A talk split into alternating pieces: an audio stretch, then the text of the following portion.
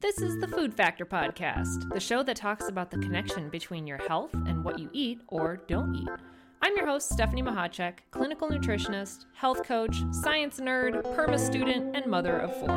I love dogs, babies, and most of all, talking about all things health, wellness, and the weirdness of the human body. Thank you for being here.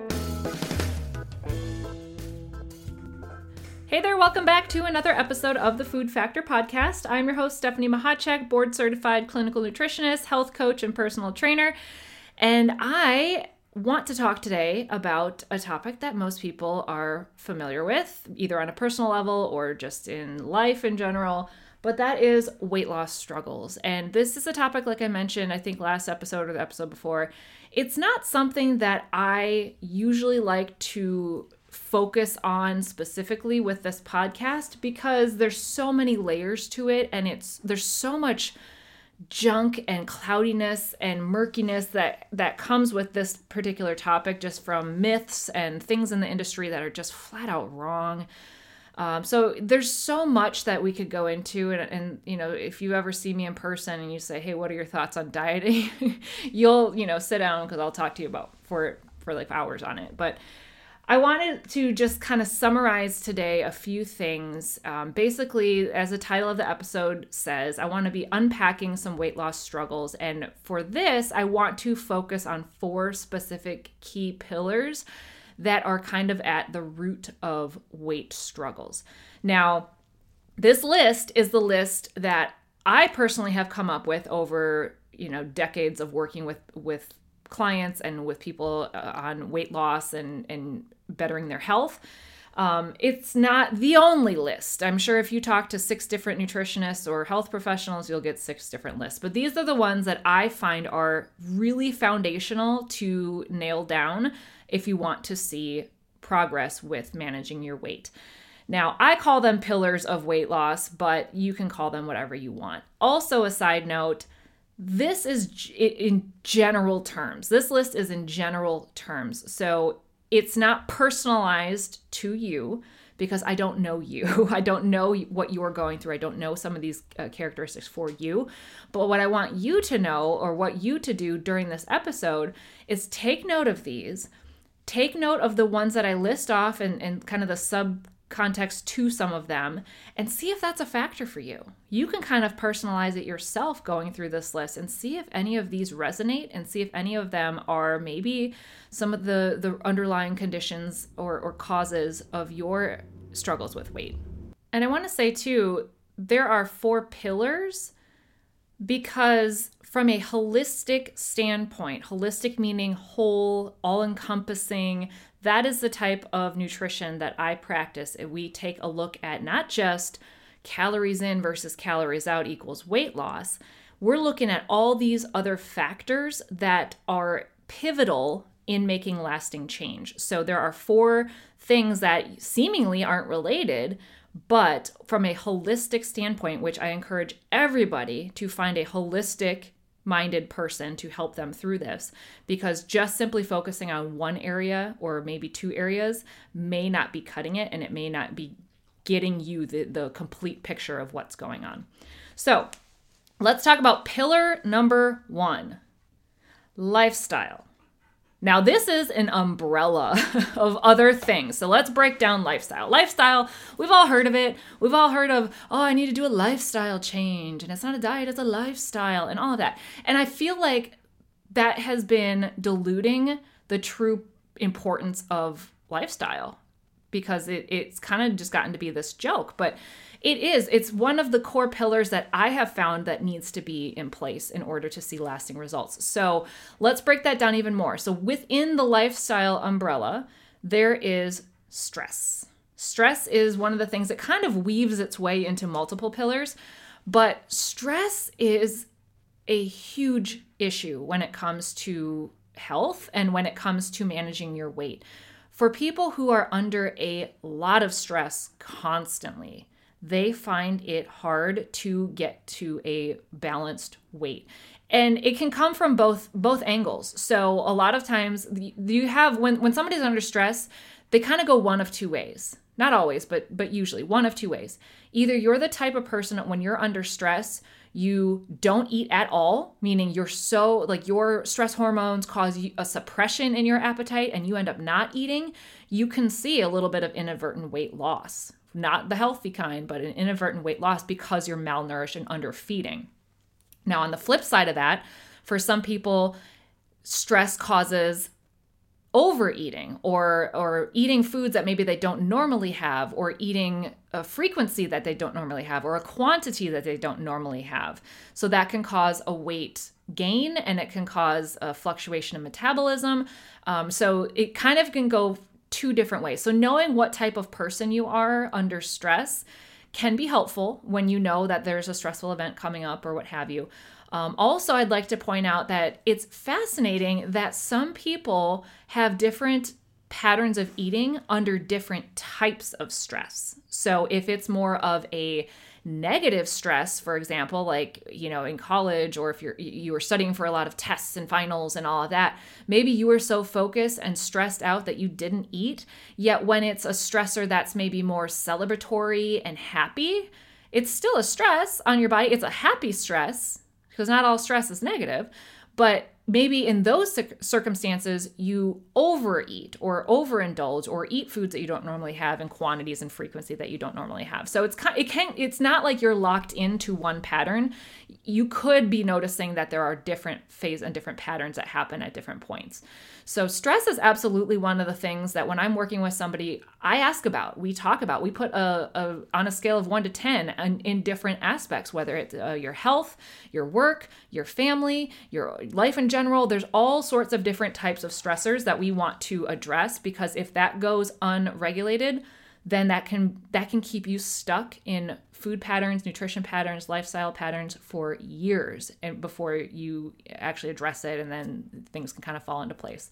So this is where referrals to therapists and counselors can be helpful. Not all the time, but usually it can be very helpful. Um, but there's a lot of different stress management techniques that we can talk about and, and things like that that help to regulate your stress hor- hormones that it, so it won't allow these fluctuations in appetite and eating patterns. So stress is definitely a pillar in the lifestyle category. Sleep is number t- is the kind of the second subcategory within lifestyle. Sleep is so foundational. I'm pretty sure I did a whole episode on sleep. If not, I should.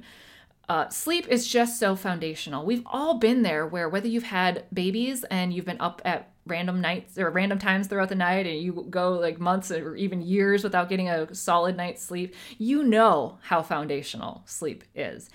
Uh, and you know when we take a look at what does not getting enough sleep do to our, to our body, it causes hormone imbalances. It causes fatigue. It, that, that fatigue then trickles into not making supportive food choices because you're exhausted or not moving as much because you're exhausted. Um, sleep is just so foundational in all of in every aspect of our of our health that it with you have to you have to mention sleep when you're talking about holistic health. It's just so pivotal. So if you're thinking like yep i don't get a good night's sleep focus on finding ways to get a good night's sleep. Now, things can be out of your control. Like I said, you have infants, maybe you have toddlers that wake up throughout the night. You know, if you're in that phase of life, just understand that it's a phase and it will pass.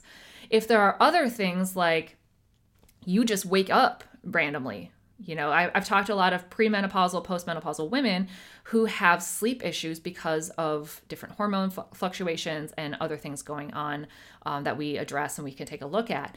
Um, so, what is within your control when it comes to sleep and what is out of your control? When it's out of your control, how can you best support your body to make it the best possible outcome, even if something's out of your control?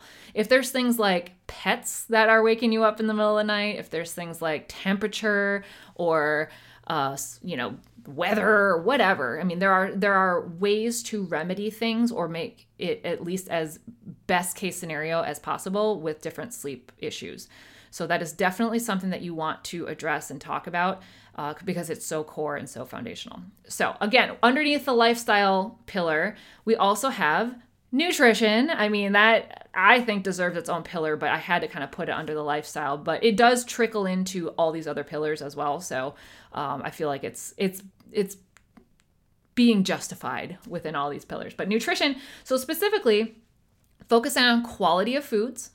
I mean, the diet industry has taught us that we have to restrict, but quantity of quality foods is super important. Habits are also something that needs to be addressed when you're looking at managing your weight or improving your health in general. All of these things will improve your health. So, quantity of foods, quality of foods. Are you having foods that have a lot of chemical ingredients? Are you having foods that are causing reactions within your body? Those are not supporting you. Uh, habits around foods, beliefs around foods. Are you under the belief that you can't have, quote unquote, can't have certain foods because they will cause weight gain or they will cause something? Um, beliefs around uh, how often somebody should eat, how much somebody should eat, beliefs around dieting in general, beliefs around uh, what is good for your body or not. There's all sorts of beliefs out there when it comes to nutrition. So, are some of your beliefs holding you back? Other things are patterns of eating. So, I talk a lot about patterns of eating and eating styles with people. So, patterns of eating is are you are you intermittent fasting? Are you skipping breakfast? Do you not have lunch? Are you doubling up on snacks? Are you, you know, finding these little patterns that we all kind of find ourselves in because we are creatures of habit and we form these patterns and habits and we tend to stick with them. So, are any of your specific patterns, and I have a huge list of patterns that I go over with people, are any of those uh, impacting your ability to manage your health and your weight? Um, also, the eating styles is super important. So, eating styles would be do you stand while you eat? Do you eat fast? Are you a fast eater? Are you a distracted eater? Those are all eating styles that all factor in. We all have an eating style. So, our is the way that you're eating right now with your patterns, your beliefs, your habits, your style of eating, is that impeding you from or preventing you from making progress with your health or with your weight? just something to think about. It goes, you know, there's there's so much more that goes into it besides uh, how many calories did you have today. It's just so much more that goes into it that I can't stress enough. So uh, the uh, the other thing with lifestyle that I wanted to mention is exercise or movement. So it, again, the diet industry makes you think you have to burn off every calorie that you ever consume, which I hope by now we all know is not true. It is not true. That's not how the human body works. But what we do need to factor in is are you physically moving around enough in the right types of movements, in the right timing of movement, in the right, you know, intensity of movement to help support your body? We need to move our muscles. Our muscles are made and designed to move. Our bodies were created to move. We weren't created to sit at desks for eight hours a day and then sit in a car for an hour a day and then sit on the couch for three hours and then lay in bed. That is the pattern that a lot of us have gotten into because of our lifestyle and because of our work needs and, and all of that. But that's not necessarily the ideal outcome for your body and what your body was designed to do. So, exercise can be a scary word for some people some people have such a negative belief around exercise. Maybe you you over exercise in your youth or in your you know preteens or teens or whatever or your college years and you're burnt out of it. Or maybe you are so hyper focused on burning calories and making as much you know ca- uh, movement as possible that you just got so tired of it and it's just exhausting to even think about. Exercise doesn't have to look like that. In fact it shouldn't look like that what exercise, or I just like to call it movement, what movement should be is moving your body in ways that de stresses you and that helps support your body and that utilizes as many muscle groups as possible. Because for muscles it's it's a use it or lose it situation. If you're not using those muscles to the extent at which they are designed to use that means you're not gaining muscle you're not building muscle you're not you know strengthening those muscles. And you know you tack on years and years and decades and decades of doing that and you have atrophy. Your muscles will shrink down. They're not as strong. You become weaker. Then there's balance issues. There's all sorts of things that happen when we don't actively use and engage our muscles regularly. Now does that mean you have to go and sweat it out in the gym for four hours every single day? No. Unless you like that but really i most people shouldn't be doing that. It's really not supportive for your hormones, but that's an aside. Um, finding the, the movement that you do enjoy. And as a bonus, when you do find that movement that you do enjoy, it de stresses you, it helps you sleep better. Many people find that when they're in a, an active movement or exercise routine, they naturally eat a little bit more supportive as well. So it can be one of those domino goals that kind of factor in and filter into other areas of our lifestyle and our health just by doing the one thing. So a good well-rounded exercise or movement routine will include the three kind of keys for exercise that's strength training or you know whether that's just body weight or free weights or you do go to a gym and you lift heavier weights whatever lift something heavy pick it up put it down lift it heavy um, or or heavy for you you know what's going to be challenging for you in a safe way of course um, the other thing is more of the cardiovascular movement, aerobic type of activity because we do need to strengthen our heart and lungs and and the cardiovascular system. So it doesn't mean you have to become a runner if you don't like to run. It could be dancing, it could be walking, it could be swimming, it could be biking, it could be gardening, anything that's going to elevate your heart rate for an extended period of time. And I don't mean elevate like you have to be completely out of breath the entire time. I just mean you your heart rate is higher than what it is when it's sitting.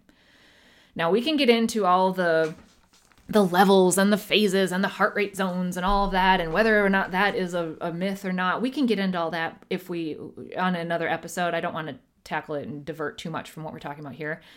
But just know none of that you don't have to know any of that. You just simply have to move intentionally regularly all day long uh, and then, of course, the the third component of that is stretching and flexibility. We have got to stretch, especially if you do have a desk job which you can't change, or you do sit in a car or uh, in transportation, you know, for an extended period of time. We have to stretch because those those joints, those hips, those knees, those back, like all of that can really get tight, and that can prohibit us from moving and having full range motion, and and that can cause pain and health issues. So. So movement is is a pivotal part of anyone's holistic exercise routine and and if you are not in a movement routine, talk to somebody about getting in a movement routine. That is uh, that's a really key imp- important part of anyone's health. Okay. So pillar number 2. So that was lifestyle. That was number 1 was lifestyle. Pillar number 2 is hormones. Hormones absolutely run the show. Now, when it comes to hormones that impact metabolism and hormones that impact appetite and hormones that impact weight and, and weight gain or uh, not being able to lose weight, there are some that are more important than others to pay attention to, but all hormones need to be balanced for anyone for, for optimal health. Now, kind of some of the, the key hormones are. Uh, I think the first thing people think about, or one of the first things that people think about when they have um, weight gain or, or met- metabolic changes is their thyroid. And their thyroid is a gland that sits in your throat, like right on the outside of your throat, and it does pump out some metabolically important hormones. Um, but it's not the be all end all. Like if you notice a weight gain, it doesn't mean that your thyroid is has you know all of a sudden crapped out. It it is one source and it's one contributor. And it is important, especially if you have a family history of any thyroid conditions, whether it's hyper, hypo, Hashimoto's, any of those conditions within your family, it's important to check out and, and just see if your numbers are in balance. Now, another one that's important that does factor into stress from from a, uh, pillar number one is cortisol. So cortisol is one of the fight or flight hormones, same similar to adrenaline, that can impact your appetite and it can impact weight in kind of a, a secondary impact. So when you're under stress, whether it's perceived stress, mental, mentally perceived stress, actual physical stress, like you haven't been sleeping and you're starving yourself or you're over exercising, those are all physical stressors. Whether you are under stress, your body does emit cortisol. Uh, because it thinks it's under under attack. It's it's as preventative. It's gonna it's the hormone that helps you get ready to fight or flee something. So when you are under a deadline or you're under some sort of physical mental stressor, your body is going to release that because it thinks it needs to fight or flee something. So when cortisol is released, again, this is where people are very individual. So, so for some people, when cortisol is elevated, they don't feel hungry at all. And this is, I would say, can be pretty common because when you think about it, if you were needing to fight or flee a bear or some sort of giant thing, animal, whatever, you don't need your body to feel hungry. your body needs all of its available resources to go to the muscles and to go to the heart and to go to the brain and to be able to think and run and run quickly and all of that and fight things. So it doesn't need to feel hungry. So it suppresses the appetite and suppresses the digestive system. Now, cortisol, when elevated, also because it is utilizing glucose, and we're getting a little sciencey here, but because it it it releases glucose into the bloodstream for the purpose of energy to fight or flee something. When glucose is released into the bloodstream, insulin is also released into the bloodstream to help regulate it and help get the glucose where it needs to go in the body. So when your insulin is elevated chronically, if you're under stress all day long or weekly or daily or whatever, that is inflammatory that can cause issues with metabolism. That can cause issues with inflammation. That can cause irritation in the body. So, those are things to consider. If you are under a lot of stress and you have elevated cortisol or cortisol spikes inappropriately throughout the day at various times, that can impact your sleep. That can impact your stress. That can impact your uh, appetite. So, it, it, kind of feeds into all of these things and it can uh, store weight because, again, when your body is under attack mode it's just thinking we need to save resources. We need to we need to make sure that we have enough resources to fight or flee something going forward. So um, again that that ties into stress but it's also a hormone so i wanted to mention it here.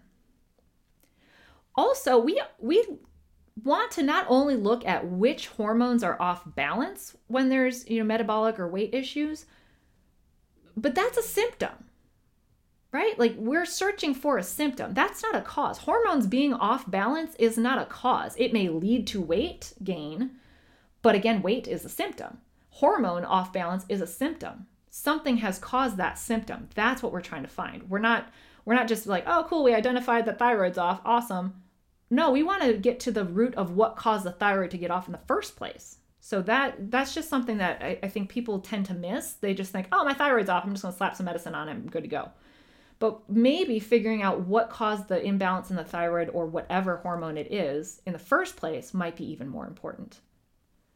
From a nutrition and lifestyle perspective, this could be things like your nutrition or lack of nutrients or an excess of other food ingredients or you know chemicals in your diet.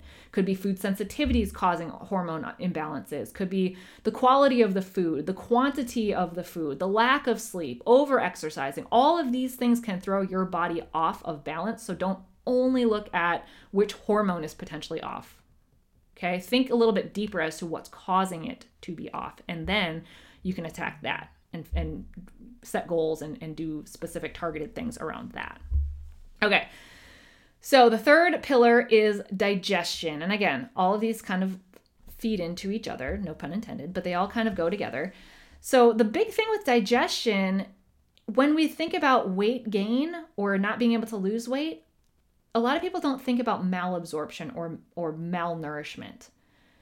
And this is an important thing to think about when somebody has an elevated weight or uh, they're they're dealing with weight issues. Always look at malnutrition. Because even if somebody is classified as obese or mor- morbidly obese or all these like icky labels that that doctors place on people you can still be malnourished. Because malnourished mal means bad and nourish is nutrients or or you know nourishment so you're getting bad nutrients. It doesn't mean you're being underfed. That's a difference. It's not underfed. Malnourishment does not mean always underfed. It means you're not getting the nutrients that you need. So for somebody on the standard American diet or the SAD diet, when you're getting processed things, packaged baked goods, um, poor quality, you know, chicken nuggets, pastas, things that are nutrient depleted. If you're getting all of those and filling up on all of those and not getting the vitamins, minerals, all the, the good quality things that your body needs, that's you're not getting those nutrients. You're malnourished. You're not getting those. You're getting other things that your body doesn't need, like chemicals and, and all of that. Your body doesn't need that. It needs the nutrients. So you can be malnourished. When it comes to your digestive system, Malabsorption is a little bit different. So, malabsorption means you're not absorbing things as you properly should. So, from a digestive tract standpoint, that can be caused by, again, your nutrition and what you're choosing to eat. And are you sensitive to certain food? Uh, foods in general or food ingredients that's causing inflammation when you have something that you're sensitive to or a, like a, a certain chemical or coloring or dye or whatever in the food if your body is sensitive to that and it's causing it irritation and inflammation that can disrupt the absorption of other nutrients that happens in your gut so you that can lead to malabsorption of things and you can become nutrient deficient in things simply because you're having foods, you're having more of the foods that cause irritation than you're having of that you can actually absorb. And when you are malnourished or not absorbing nutrients as you should, that can lead your body to send signals for more cravings of foods. So when you think about it from your body's perspective, it needs 100% of the certain vitamins, minerals, macronutrients, all of that in a day so it can function, create hormones, filter out waste, pump your blood, all of that. It needs a certain amount of nutrients to do that. If it's not getting those nutrients, it's going to send signals like, hello, we need more vitamin A, or hello, we need more glucose, or hello, we need more fatty acids, or whatever. It's going to send signals, but how we interpret that is hunger or cravings for certain things. So, when you're getting foods that are nutrient depleted and not providing any vitamins or minerals, just because you're physically putting things in your body doesn't mean your body is getting nutrients from it. So, we have to be careful with that um, and, and understanding the difference of that. So, it will send, if you're having breakfast, lunch, dinner, and a bunch of snacks that are just processed foods with very little nutrients in it, your body will continue to send signals to you for cravings. And a lot of times it comes out as sugar or carbohydrate rich food cravings because it knows it needs glucose to function. And it's going to send you cravings for foods that are high in glucose, which is sugar and which is carbohydrates. So that's a lot of times why you get some of those cravings. So take a look at that. Are you having sugar cravings? Are you maybe nutrient depleted in some of the foods that you're having? And is that a tweak that we need to make? The microbiome is also important here. So you can't talk about digestive uh, system or digestion without mentioning the microbiome. Within the microbiome, hormones are created and processed. Hunger and full cues and signaling hormones are here, and, and it's impacted by, again, the quality of the foods that we have. You can change your microbiome. Theoretically, you could change your microbiome with each meal. There's a shift that can happen with each foods that you have. Maybe not completely, it's not a complete overhaul, but it can it will definitely impact it and it can uh, you know within one meal we can impair the microbiome or we can help support it right there's a big difference by having something that has a lot of chemicals and sugar alcohols and things that that impair a microbiome versus having fiber rich antioxidant rich fruits and vegetable rich foods that help support the microbiome that it can use the tools that from the foods that we just gave it um, there are also this is fascinating, and this is this is in its infancy, so I haven't really mentioned it all too much yet on the podcast. But it, I just want to briefly touch on it here. There are studies being done on fecal transplants, which is exactly what it is, what it sounds like. It's taking the fecal sample from a person. Now, this is this study is specifically done on weight management. It's taking the fecal sample from a person with what is considered a healthy weight range. You know, just that's how they phrase it and they're putting that sample into the body of a person not in a healthy weight range. And the person who received that transplant begins to lose weight. Now, again, it's in its infancy, but it's showing the magnitude that the microbiome and bacteria within our body can play, all because of what the microbiome contributes in the grand scheme of things, which is hormone balancing, mood, energy, hunger, full cues, all of those things I already listed. So it's fascinating stuff, and I'm eager to see where some of that research goes. I'm dreading the fact that it's probably going to some sort of pill at some point, but uh, but anyways, it's it's something I wanted to bring out because I find it interesting. Okay, so the fourth pillar is when it comes to weight management, inflammation. Now, inflammation we've done many episodes on before, so I'm I'm basically covering or, or kind of summarizing all of this again because I don't want to repeat myself over and over again. Um, but inflammation shows up on the scale. So if you are only measuring your progress by what it says on the scale, this is a factor for you. This is contributing. It can be. And again, inflammation can come from from your body's perspective, it can come from foods. If you're eating foods that you're sensitive to, if you're eating foods that your body reacts to because of the chemical components within it, because of food dyes and colorings that are in it, it's going to send its immune system to respond to something that it doesn't recognize as a nutrient. When you eat something that is technically a food but really not, like a, you know, a piece of candy for example or whatever, and you eat that and there's a bunch of chemicals and preservatives and sugars and all of that in there, your gut gets it and it thinks, well, this isn't nutrients. This is something that, what is this food dye? I can't do anything with this. Therefore, it's an invader. Therefore, it needs to be fought off. So it sends its immune system to help place it. And how that looks is inflammation.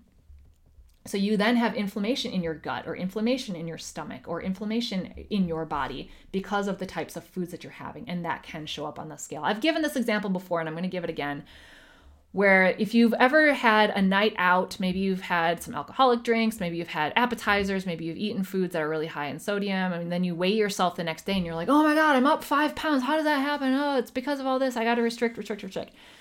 It's very rare that it's going to be five pounds of pure fat tissue gain over one night. What you're seeing is your body holding on that water retention, yes, because of the electrolytes and imbalances there and dehydration and all of that it's also likely that you're seeing inflammation from the reaction of your body to the foods and drinks that you had the night before. So that's why that tends to go away after a day or two, is because your body's inflammation kind of goes down. So, response to hormones can also cause inflammation. So, again, I mentioned insulin. When insulin is constantly elevated, if you're having sugary drinks and foods all day long, your insulin will be spiked all day long, and that is very inflammatory to your body. Your, your body is not designed to have insulin at heightened levels all day long. So it's it's inflammatory. So our own hormones can cause inflammation.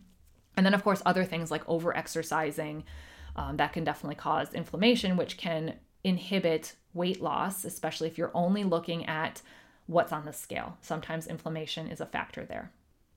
So again, inflammation is a pillar when it comes to weight management because if you don't get your inflammation under control, it can trickle into other areas of your health. It can cause sleep issues, it can cause hormone imbalances, it can be a part of lifestyle issues. It can all of that can kind of factor in. It's like a big huge wheel, a big huge cycle of things. If you don't get inflammation under control, whether by food or by lifestyle uh, choices, then it it will always be a factor for you. And similar to hormones, inflammation is a symptom. So, figuring out are you inflamed? Do you have other signs of inflammation? You know, we think of inflammation like joint pain and, and stiffness and achiness and whatever. Do you have chronic headaches? Do you have GI issues like gas and bloating and, and chronic diarrhea or constipation? Do you have skin issues like eczema, psoriasis, chapped skin, um, thinning, you know, hair, that type of stuff? All of those things can mean that you have inflammation in your body and some of them can be kind of secondary and, and tertiary symptoms of inflammation with due to malabsorption due to you know irritation within the body. So again inflammation is a pillar because it's so prevalent and it's such an important part of getting your health under uh, in check but it's a symptom it's not a cause now, just to recap, so the four pillars that we talk about were lifestyle, and under that was stress, sleep, nutrition, of course, and then exercise.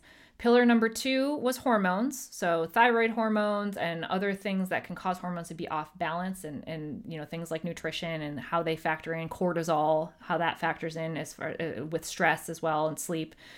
And then the third pillar was digestion. So we talked about malabsorption, we talked about being malnourished, what those actually mean. We talked about the microbiome and how that is an important factor in weight management as well as overall health. And then we mentioned inflammation and how that can contribute and the things that can contribute to inflammation, like food sensitivities and chemicals in food, um, but also how inflammatory things like our own hormones and overexercising can cause uh, issues with inflammation and how that is related to weight gain or, or issues with your health. Now, I have a bonus, a bonus pillar, I guess you could call it, and that is mindset. So, mindset, I didn't really know where to factor that in, so I'm just throwing it in as a bonus pillar mindset in terms of are you labeling yourself as something? I see this all the time. I see this with almost every client I work with. They have labeled themselves as something. I'm not an exerciser. Um, are you labeling yourself as lazy or I'm not a cook or I can't cook? Are you labeling yourselves as a non veggie eater or a fast food junkie or a sugar addict? We tend to live up to our labels and we take those on as our identity and as our personality. And these are things that are either handed to you or you create and just label yourself as a defense mechanism for your behavior. This happens a lot with kids. I see this all the time with kids. Kids are given the labels of like a picky eater or a non veggie eater or whatever. They only eat chicken nuggets. They only eat mac and cheese. We label our kids as these things and they just grow into that label because they become what they're told they are and they take it on as their identity. And it can be really, really hard to break those labels as we get older. It can be really hard to do that. It's not impossible. We do it all the time when I when I coach with people, but it's it's really hard to do that. So are you labeling yourself as something? And is that keeping you stuck in patterns or in a, a health or weight pattern that you don't want to be in? So think about that. What is your kind of identity that you want to be. Do you want to be an energized, energetic, you know, parent or grandparent? Do you want to be a super active, bubbly coach or teacher? Do you, what do you want? What does it look like? What does your you 2.0 look like? What is what are some of the characteristics and the personalities of that person that you are evolving into? what does that look like? I, I would love it if you would write that down because I think when we write it down, we get a very clear picture of what that looks like and what that can be. And that can help us to lock in on some of the habits and behaviors and patterns and, and lifestyle things and hormone things that maybe are contributing to preventing us from becoming that thing. So give that some thought. What is it that you are trying to become? What is your picture of what you are trying to become? And what labels are you giving yourself that's preventing you from developing into the next phase that you're trying to get to. Also, something to consider is a domino goal. I mentioned it before. What is your domino goal? Think back to all of these pillars and pick maybe one if one jumps out at you, one at a time or what have you. But what is the one for you that you believe will help support the others? So sometimes it can be if I um, reduce the chemicals in my food that will help with my inflammation. It would help me sleep better. It would help me all these things. And it kind of trickles into all these other things. Is there a domino goal for you? Some people, it's my domino goal is sleep. I need to get sleep so I'm more energized. I eat better. I exercise more, move more, and that reduces my inflammation and it balances my hormones. So, what is your domino goal that you think would help support all the other goals? I truly believe we are all very intuitive and we know what would help or we know what the next step is for us we tend to just kind of cloud it and clog it up with other things like you know diet rules or what society wants us to do or um, on our own kind of limiting beliefs prevent us from from those those intuitive kind of nudges that we we deep down know what we need to do um, these are also known as blind spots by the way so blind spots is something I actually did a whole podcast episode on blind spots and how they keep you stuck and that is episode uh, 29. I just looked it up. It's episode number 29. So if you want to go back and listen to episode 29, if you're like, maybe I've got some blind spots, go and have a listen to that because that can sometimes be really helpful in breaking some of these cycles and patterns and just shining a light on what needs to be focused on in order to actually see some progress and change. So that was a whole lot of information thrown at you uh, about these pillars and other kind of bonus pillars and all. And if you're like, oh, my head is spinning, I don't know where to start, I get it. Just rewind the episode if you need to, listen to it again, that's fine. Um, if you, of course, want help with any of this, I am always here. You can set a, a, a free 20 minute consultation to kind of go over some of this stuff. I got to tell you, it's immensely helpful when you have a coach helping you remind you some of these pillars and some of these things that uh, maybe you forget because you're so focused on one other thing. I, I, have had multiple clients tell me, like, I totally forgot we were talking about this. I've been so focused on that. And it's like, yes, that's why you have a coach to kind of redirect you and, and continue to show you the areas that are important and how they're connected and help you uncover some of that stuff for yourself. Sometimes it just takes somebody asking you the right questions for you to make a major breakthrough in some of the things that you've been stuck in with your health. So, that is what I am here for. If you would like to set up a free consult with me, uh, you can do that at foodfactornutrition.com. I'll also put that link in the show notes uh, below. Um, and we can talk about how, you know, where you're stuck and kind of how some of these pillars can factor in and how working with me or what the next steps would be for you if that's a good fit. So please schedule that if you feel like you are kind of stuck. Don't just sit and spin and, and you know, waste a bunch of time where some of these things are very uh, fixable and easy to get you on the right path sooner than later. Um, and, and we can definitely do that. So, all right, I hope you have a wonderful rest of the week. Bye. Thank you so much for listening to this episode of the Food Factor podcast. It is my personal mission to help people make the best food choices that they can for their particular situation. So, if you found this episode helpful, I would be so grateful if you would share it with a friend or a family member or somebody who needs to hear this information. And also leave me a review. Those are the things that help get this podcast seen and heard by more people who could use the help as well. I really appreciate your support. Thank you so much for listening.